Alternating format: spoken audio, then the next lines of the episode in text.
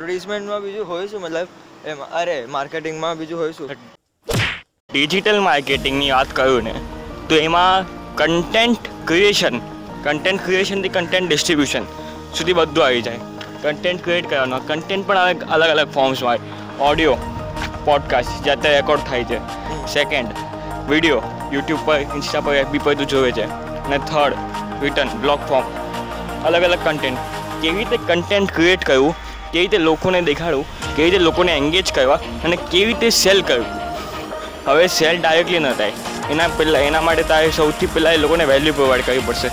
લોકોને લાગવું જોઈએ કે એ લોકોને કંઈ સારું થાય છે, એ લોકોને કંઈક ફાયદો થાય છે. વેલ્યુ પ્રોવાઈડ કરે લોકોને, ત્યારે તને કંઈક મળવાના ચાન્સીસ પેદા થશે. તો ડાયરેક્ટલી જઈને સેલ રાખી ડિસ્પ્લે ભાઈ મેં મારી સાઇટ પર રાખી દીધું છે. જેને જોઈતું હોય બાય કરી લો અને લેતા જાઓ. થશે નહીં. પહેલાં ઓડિયન્સ બનાવો એન્ગેજમેન્ટ આવ્યું એના માટે આજકાલ ઈમેલ માર્કેટિંગ યુઝ થાય છે. ફેસબુક પર ચેટબોટ માર્કેટિંગ નવું નવું છે. અને સોશિયલ મીડિયા પર છે ને ફેસબુક એડ્સ અને ઇન્સ્ટાગ્રામ એડ્સના સામે કોઈ કંઈ નથી.